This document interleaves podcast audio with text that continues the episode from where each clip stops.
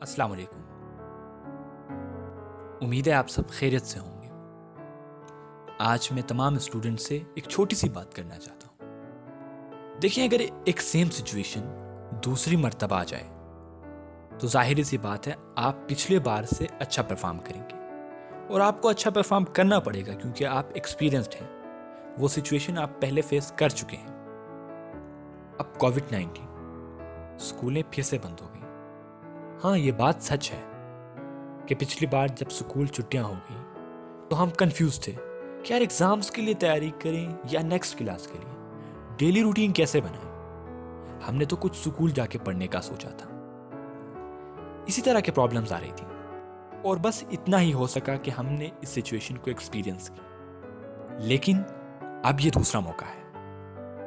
اپنے comfort zone سے نکلیں اور اس ٹائم کو بالکل بھی ویسٹ نہ کریں۔